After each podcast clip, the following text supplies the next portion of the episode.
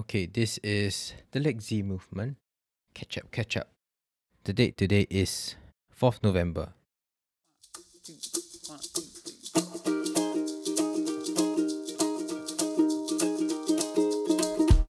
Hello. Ziyang here. Thank you for joining me as I attempt to find my place in a world where nothing is funny and everyone is offended.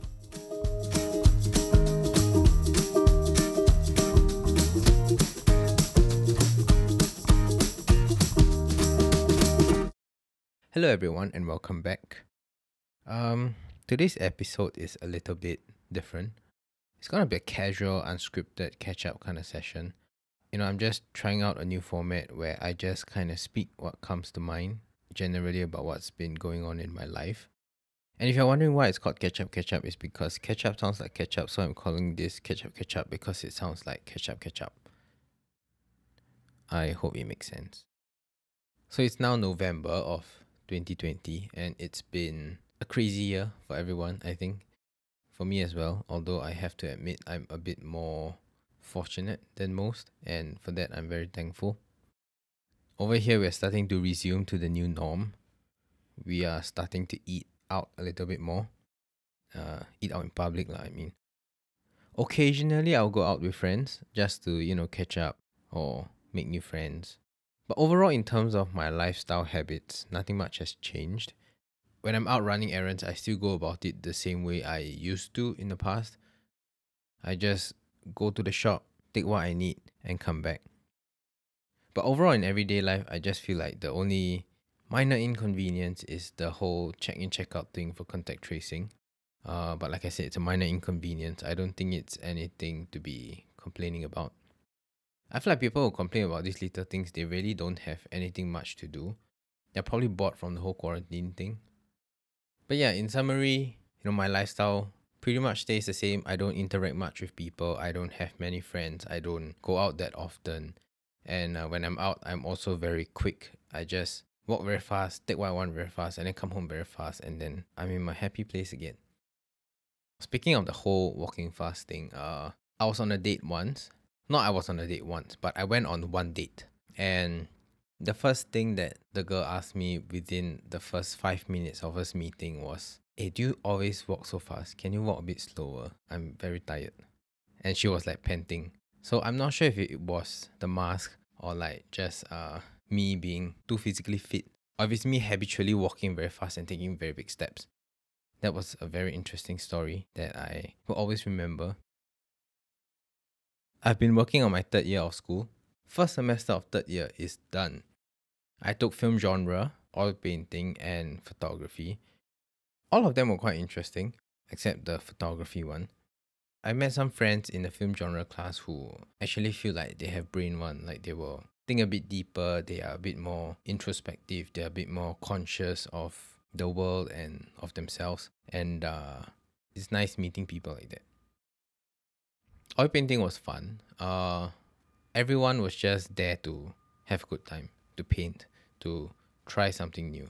And it really didn't matter if our skills were not very there. Like the, the teacher was patient, so that helped. I picked up a new hobby. I started cycling, I think, a couple months back. I think back in September. Yeah, I got my bicycle in September. I started cycling every morning. I prefer the mornings because there's less people. Most people are either too busy getting to work, getting their children to school, or sleeping in. And so it was a win-win for me because I didn't really like to cycle with too many people. I don't like too many people in general. I usually listen to podcasts while I cycle. The peace and quiet in the morning with nobody disturbing me allows me to concentrate and to really listen to the experiences that other people have to share. And it really reminds me that no matter how much you feel like you know about a certain topic, hearing someone else's experience on that topic always gives you new insights and new perspectives. All these podcasts and experiences that people share, they also give me hope about the possibilities that are out there and the unlimited potential of the universe and of myself. It allows me to hang out with people way above my caliber and with such diverse skills and experiences that without this platform, I may never encounter or know about. You know, I really feel very fortunate to be living in times like these where we have such easy access to other people's lives and information. Making cycling a consistent habit every day has also taught me about the importance of showing up. Some days you're not at your best and some days you are, and that is completely okay. But it's the consistently showing up that really matters in the long haul, that really builds your habits and compounds the compounds the good stuff. You know, back when I was at my first full-time job, I remember my grandpa's constant encouragement and emphasis of hard work, of, you know, again, just showing up and just doing your best. At that point of time, I only just took on a very minor supervisor role, and you know, being young and ignorant, I just brushed it off as him pacifying me. But now looking back, I'm starting to understand it as the universal truth to everything in life. It's something that I try to remind myself of every day, to be patient and to keep putting in the work. One thing I've been thinking about is also how Asians love to clean the house for a visitor. Uh, I'm not sure if it's just within my Asian family or if it's something that's quite common in most Asian households.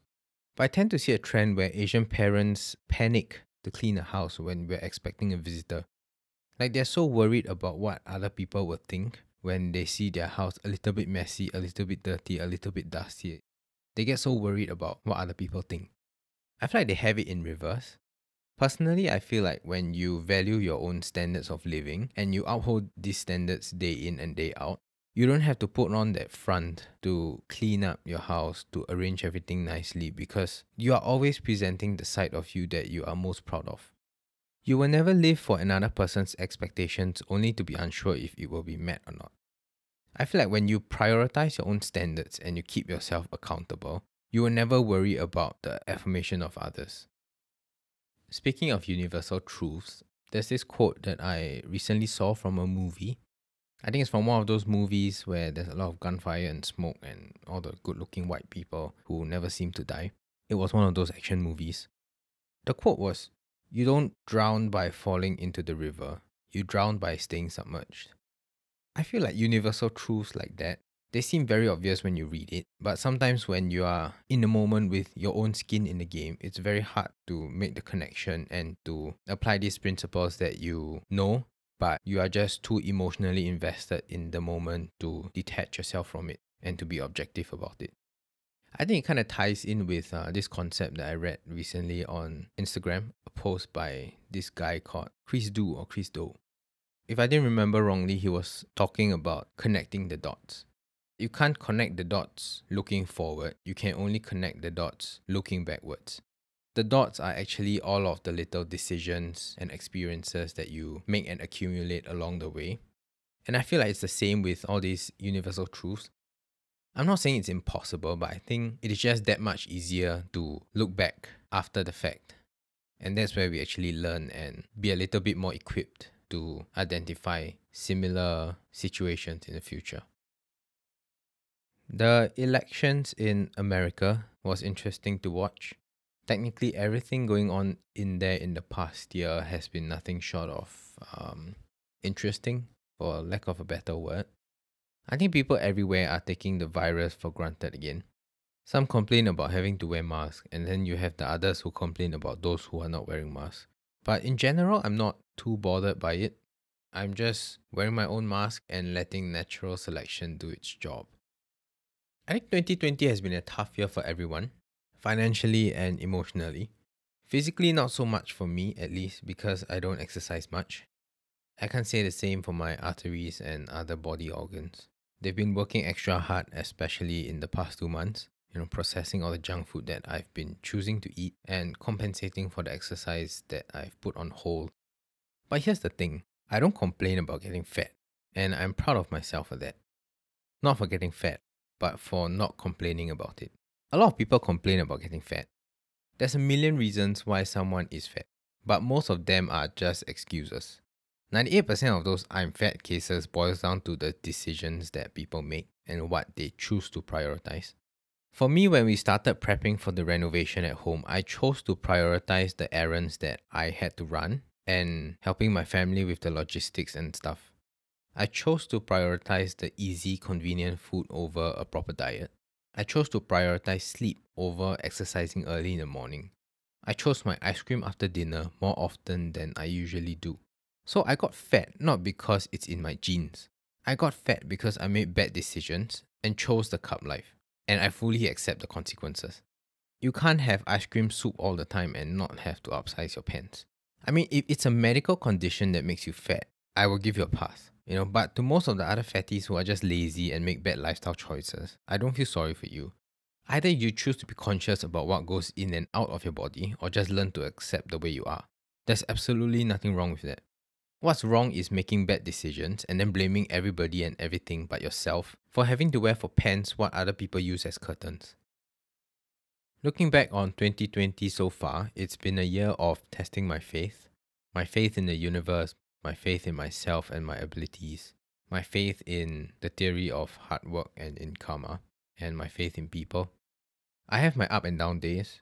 Some days I get anxious and frustrated because it feels like I'm not moving much in terms of my career, and I feel like I'm just treading water. But on the macro level, I really am doing so much better than I deserve. You know, somewhere out there, someone is worrying about their grandfather who caught COVID. I'm not worried because my, my grandpa's not around anymore. Well, okay, in all seriousness, someone got laid off and is worrying about putting food on the table for their family of six. I'm worried about what I should order on GrabFood. Someone is stuck at home with five siblings all doing home-based learning at the same time on their phones and tablets. I'm getting uncomfortable because I currently can't fit a second computer monitor in my rental house to watch YouTube while I attempt to work. Someone is out there working multiple part-time jobs to cover expenses at home. I am fortunate enough that my freelance jobs that got put on hold has allowed me free time to work on my skills and personal growth. So here's the thing. Everyone has their own set of problems. But for the most part, when we take a step back and take a look at the bigger picture more objectively, chances are the things that we deem as problems, more often than not, are just simply minor inconveniences. When shit hit the fan earlier this year and everything was put on hold, I told myself that I'd be very happy if I could break even for the year, financially and, you know, emotionally, to just survive. So far, I seem to be on track, so I'm very thankful for that. The other day when I was heading out, this weird man came up to me asking for two dollars. He looked a little bit off, like the stressed out, mildly crazy looking, weird vibe, that type. Imagine the sarcastic SpongeBob meme uh, in that kind of tone, right? That guy was babbling something like, Uh, do you have two dollars? Uh, I need to get to my job. I I missed the bus. Uh, got no bus. If not, uh, uh, I get fired. You know. Uh, I need money, but I got no money. Uh, he basically told me something like that, and also in that tone. I'm not trying to make fun of him, even though that's what I usually do. But it was basically a string of like incoherent, coherent sentences. So because I'm Chinese, I'm very scared of getting bluffed by people like that, even if it's just two dollars. So in a moment of panic, I told him I don't have any money while I was fanning myself in the crazy Singapore humid weather with a bunch of uh, spare fifty dollar notes that I had, you know, just lying around. I'm not trying to advertise myself as a cold, unempathic person, but I'm just curious what other people would do in a situation like that. Because the environment that I grew up in, I was conditioned to be wary of two things. One is crazy people, and two is people who ask for money. So now when I get served a combination of the two in one, I get very flustered and I honestly just don't know how to react. My natural instinct is to just say nope and uh, get the fuck out ASAP. So yeah, if anyone has any experiences on how they would deal with people and situations like that, I would really love to know. Please, please tell me. I think that about sums it up for what I've been going through the past couple of months. I know my uploads have not been regular at all, and uh, I'm not sorry. I have my own shit to deal with, and I just want to let y'all know that I'm actively dealing with my shit on a daily basis. I genuinely hope everyone out there is doing okay. I hope you all are making the best out of this entire year, no matter how crappy it seems to be. I'm not sure about you, but my ears are already bleeding from hearing my own voice for so long. I'm not sure how long this episode will be, but like I said, it's a quick catch-up session.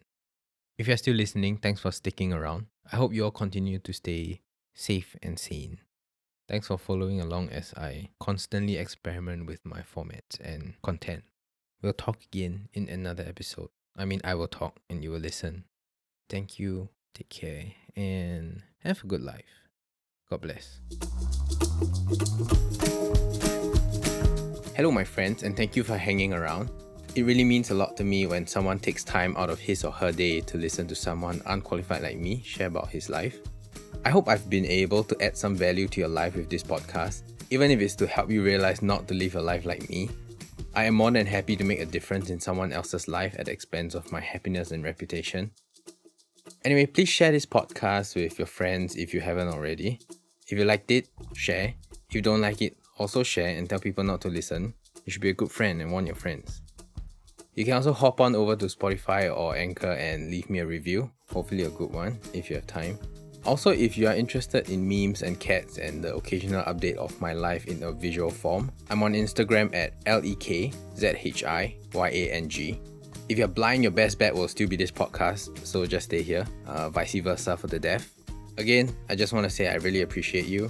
I don't usually mean what I say, but I mean it this time. Thank you and take care.